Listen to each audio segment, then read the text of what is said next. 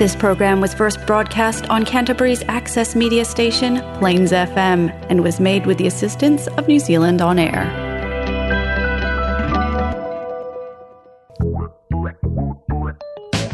It's time for Bookends. Kia ora, welcome to Bookends with Maureen Rout and Ruth Todd. Maureen, I'm talking to the wonderful short story writer, um, Owen Marshall, who keeps on, keeps on, but he's actually done now, um, chosen from his thirteen collections, twenty the stories that he feels are some of his best. Gosh. I don't know how he... Everyone he cho- writes is, is his good best. Story. That's yeah. right. And I'm talking to another local writer, although he lives in Wellington now. John Summers grew up here, and he's got a collection of short pieces, but they're non-fiction. And he's going to be down here in Christchurch this coming Thursday at Scorpio, launching this collection of essays.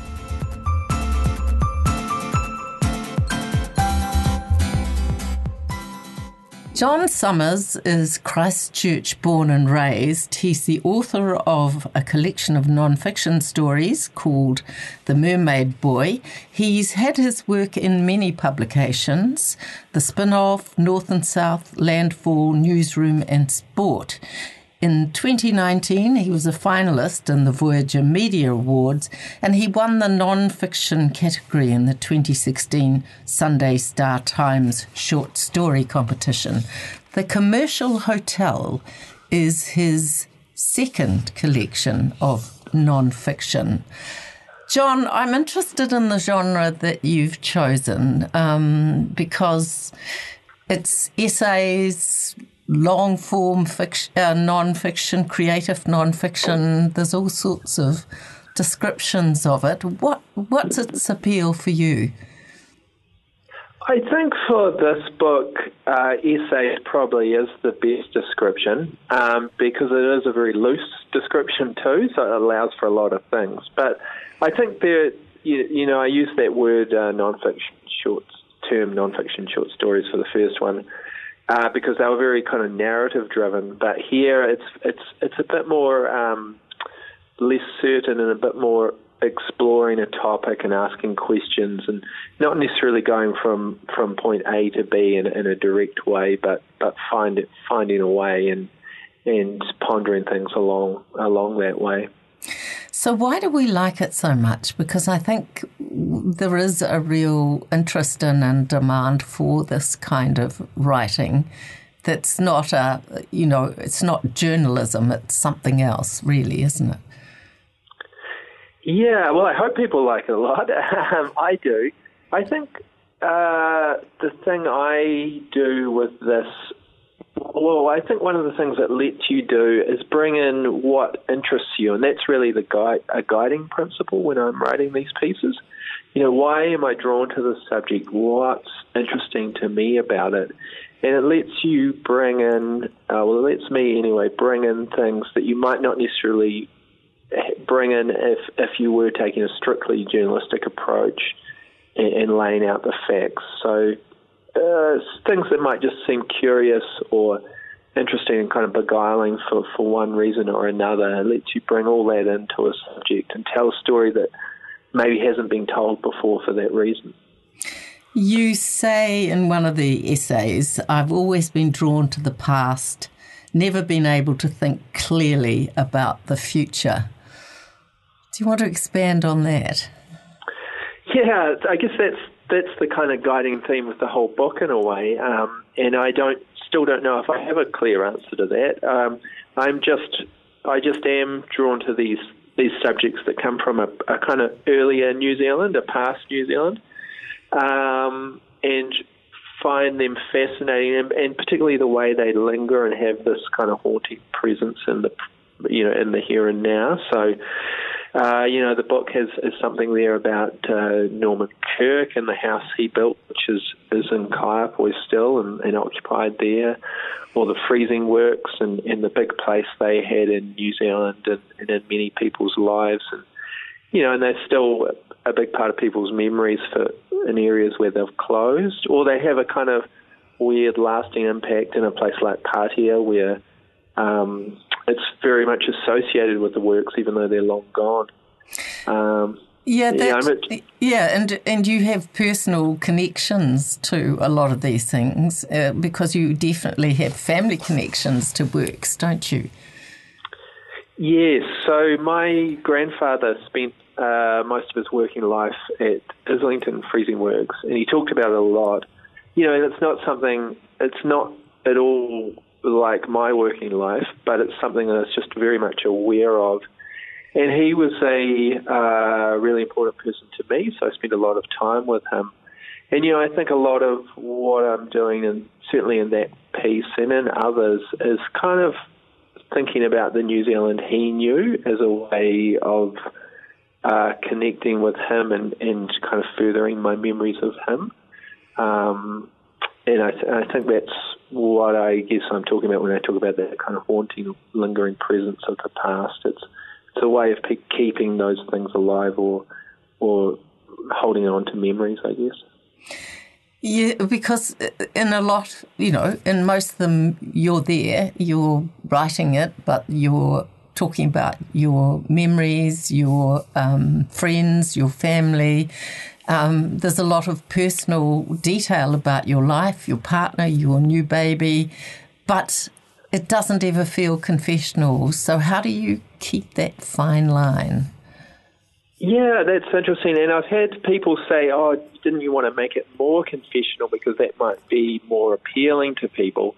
And it, it, that never really occurred to me. I've kind of thought about it the opposite way, which is I wanted the subjects to be the... Uh, at the forefront, so that these things like, say, Norman Kirk, Freezing Works, or well, there's one in there about a guy who was a, a hermit in the, the South Pacific.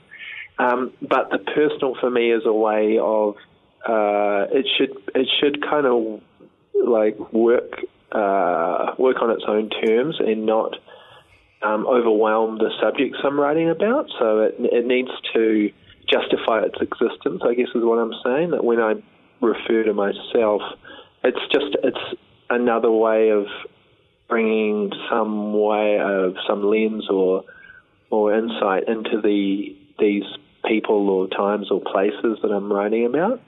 Um, and I guess that's that's how I uh, if if if it doesn't come across as too particularly confessional, that's why I would say. Yes, because we. You know, as a reader, you recognise things, you empathise with things, you identify mm. with things, um, because that's the art of good writing really is to um, provoke a response from the reader, isn't it? Yeah, I, ho- I hope so. So I want people, you know, when I go to uh, Norman Kirk's house, I want people to feel like they're there too, or when I spent the day with, with a gentleman named... Uh, Bernard Shapiro, who, who kind of does this thing where he dresses up in historical outfits and goes on these long walks around the country. Uh, I wanted you to get a sense of being what it's like to spend time with him too, and, and feel like you're in the room. And so bringing my reactions and and thoughts into that is, is a necessary way of doing that. But at the same time, I don't want it to be about me. It is about him. It is about, um, uh, you know, Norman Kirk's house. Um, and I'm there as you know, as the writer, as a as a kind of guide. Yeah, uh, probably one of your more personal ones is the is the piece you wrote about your um, famous granny, Connie yeah. Summers. I'm of the age when I remember coming into your grandfather John Summers' um, well-known, renowned bookshop in Christchurch, and. You know, the Summers name in Christchurch is, is very well known. Yes, yes. Unfortunately, I, I don't remember the shop because it closed the uh, year I was born. But people come up to me, uh, maybe not, not in the last year or so, but, uh, you know, every so often someone will ask me if I'm connected to that. So, you know, that's thirty-something years after it closed and it's still... It's still remembered by people, which is a pretty good sign, I think. Um, and there's no way I could write write about that without making it more personal.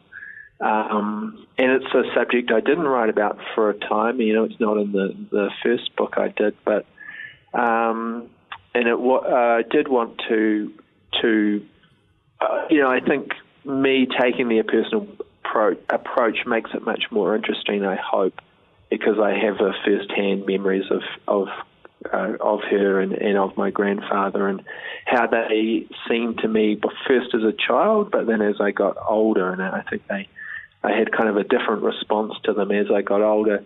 And then I have another response again, which is looking back uh, now that they've both passed away, and with, you know, knowing what I know now about life and, and the things I've read in, in her letters and her, the diary she kept when she was in prison, um, I can I kind of have a different reaction, a different response, and, and, and different thoughts on her motivations and personality.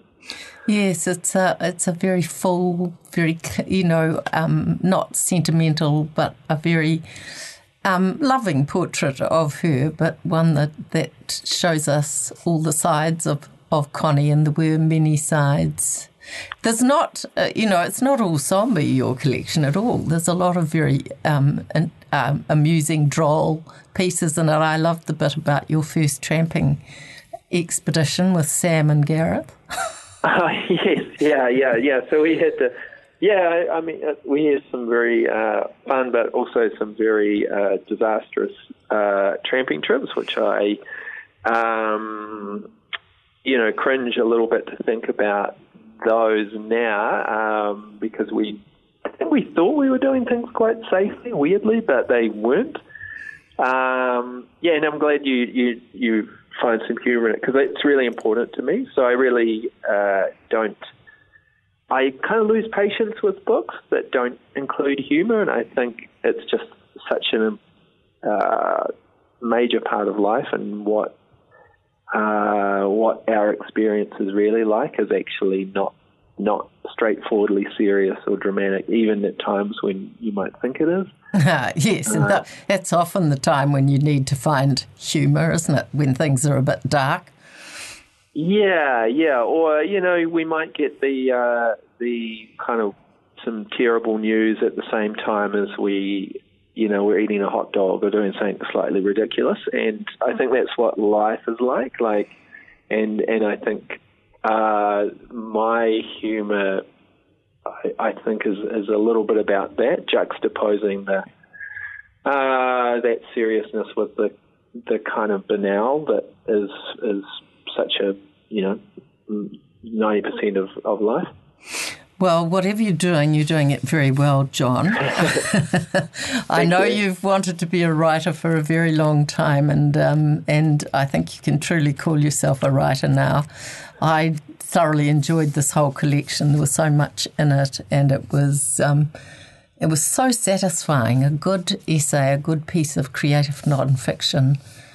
I mark it by the, the level of satisfaction I feel at the end of reading it. Yeah, well, thank you very much. Yeah, I, really um, good to talk to you. The book is called, or the collection of essays is called, The Commercial Hotel. It's written by John Summers, and it's published by Victoria University Press. Thanks, John. You're listening to Bookends on Plains F M ninety-six point nine. It was a lawn cemetery, or rather a rough pasture one, with the older monuments at the higher end catching enough light to show the symmetry of their shapes. Mandrake walked in further from the road, and Tub took a good deal of Hoagie's weight as they followed. "Jesus, what a life you have," Hoagie said to him. But Tub just turned his great, flat snowman's face to him and said nothing.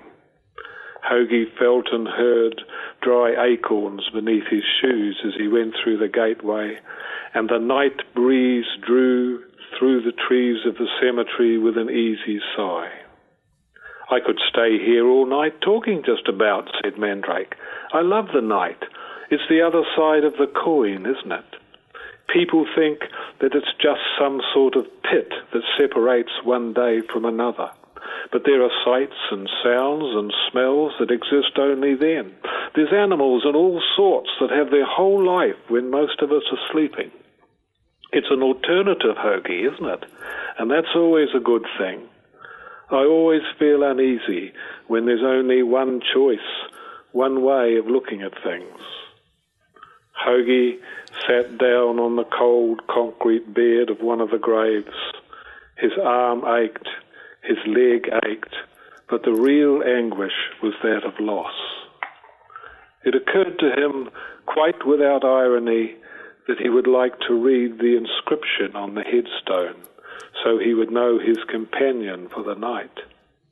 He could see the graves more clearly and realized that the night was their natural time, cold and quiet and peaceful. No matter what Mandrake, Tub and Hoagie could do there, the place was one of serenity. The trees, the old stones, the wrought iron surrounds of some of the oldest plots caught the more subtle light of the night. Hoagie was amazed by the coherent detail that formed about him. Mandrake looked at the shadowed graves with interest. Everyone living must be considered an optimist, for they've had the alternative of suicide after all, he said. Hold on to your philosophy, old son. That's the bloody thing to do. And he lifted the hand which held the sawn-off twenty-two and began the gasping that was his laugh. Owen Marshall reading from Coming Home in the Dark, the first selection, selected short story in his recent um, publication, The Author's Cut. Fiona Kidman does, has done the foreword in this book, and she says, and I quote, "With all the beauty of language that words can muster, Owen Marshall has been exploring landscapes in his stories for the past forty years or so, with a painterly and poetic eye that defies comparison. But within these gorgeous wrought exteriors, inner lives rage with passion, anger, love and unbridled pain." Welcome to the programme, Owen. Thank you. Thank you for having me, Ruth. Well, um, thirteen collections you looked at and chose twenty stories for this latest collection. I don't know how on earth you went about that and how on earth you decided which ones. Yes, well, it, it, it was quite difficult because it's not just a matter perhaps of choosing your twenty favourites, because then they, they might be too much the same, too much similarity of theme and character and so on. So you're also looking for a variety of tone and setting uh, and themes uh, to give variety, and um, I hope also that they indicate some development in my writing. I think that's something that writers would like to look for in a, a sort of a uh, collection like this as well. Coming Home in the Dark is one of the most powerful and terrifying stories I think you've ever written. Tell me about its um, progress to becoming a movie, a film. Uh, yes, well, that story was in a A collection that was published, I think, in nineteen ninety-five, quite a long time ago now. And some um, y- uh, years ago, I suppose two or three years ago, the um, actor and director James Ashcroft approached me when I was in Wellington and said he was interested in taking out an option on a couple of my stories, and that was one. And I said, well, you know, you go for it and good luck. I think um, writers quite often Uh, have options taken out on their work, and ninety percent of them come to nothing because of the uh, amount of money that's finally needed. Filming is a very expensive process, so it was it was pleasant to see that um, uh, this project came to fruition uh, very successfully. And it's um, n- it's now showing in, in movie theatres? Uh, it had its world Um, premiere at the uh, Sundance Festival in the United States. It's having its New Zealand premiere in Wellington on the tenth, and my wife and I will go up to that, and then I think it's going to be released into theatres in New Zealand on the twelfth of August. Right. I'm looking forward to it. Wonder why they chose that one, why he chose that one. Well, he's, James is interested in what he calls dark thrillers, and uh, uh, and so he was looking, I think, for for those that uh, were, if you like, walking on the dark side of, of life generally.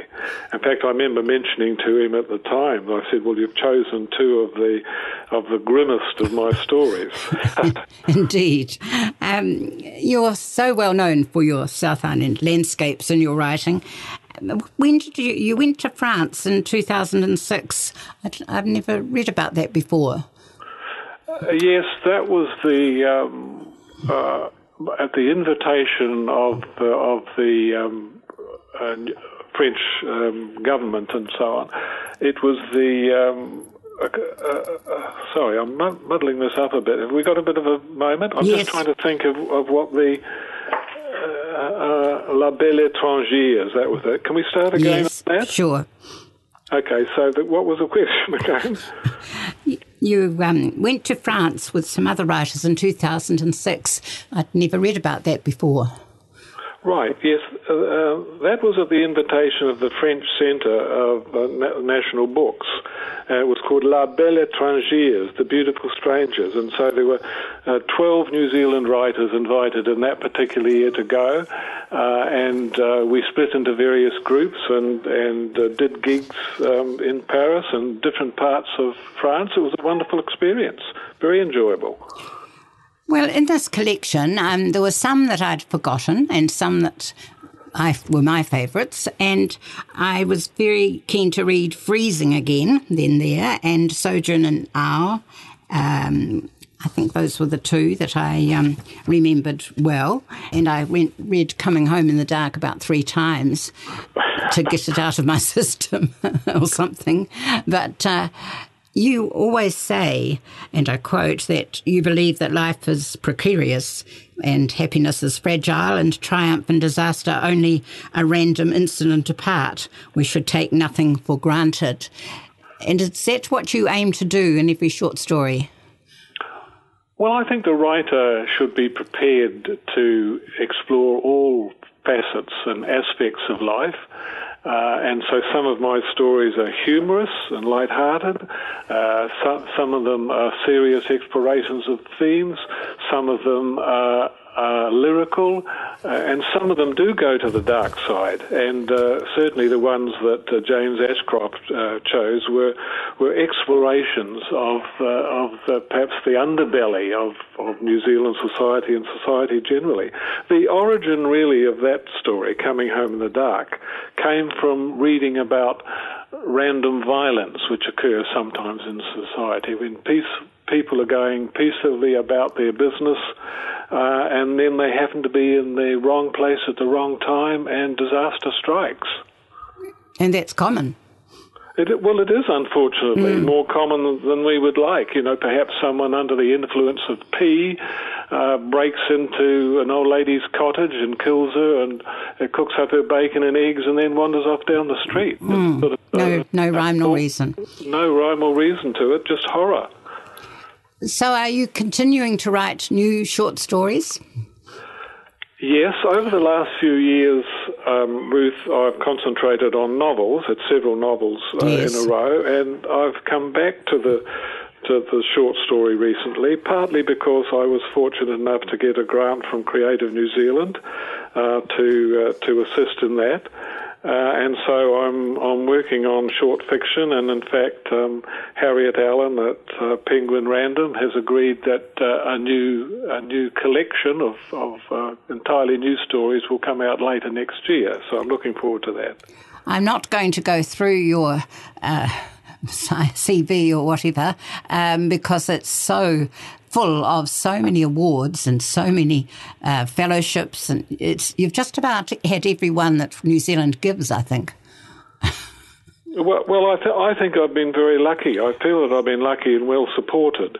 Uh, after all, New Zealand writers um, generally don't make a, a lot of money from the, the actual writing, from, from royalties themselves, and so to some extent we are dependent on on residencies and, and grants and, and other, uh, if, if you like, non-royalty um, contributions which, which help us to carry on. Well, it's not just luck, I don't. I think it's more than luck, Owen. Um, so thank you for putting these together, and uh, I, I imagine that you would have had a very difficult task, uh, but I'm glad they're there, and um, several of, of these are my certainly my favourites, and I look back at some of the other collections. It's made me go back to the um, other, you know, the other collections from which you chose that the one to choose right. in this group. So um, thank you for that, and uh, uh, we look forward to a new collection soon. And con- thank you, Ruth, and all the best to you and Plains F M, and thank you for having me on the program. Thank you.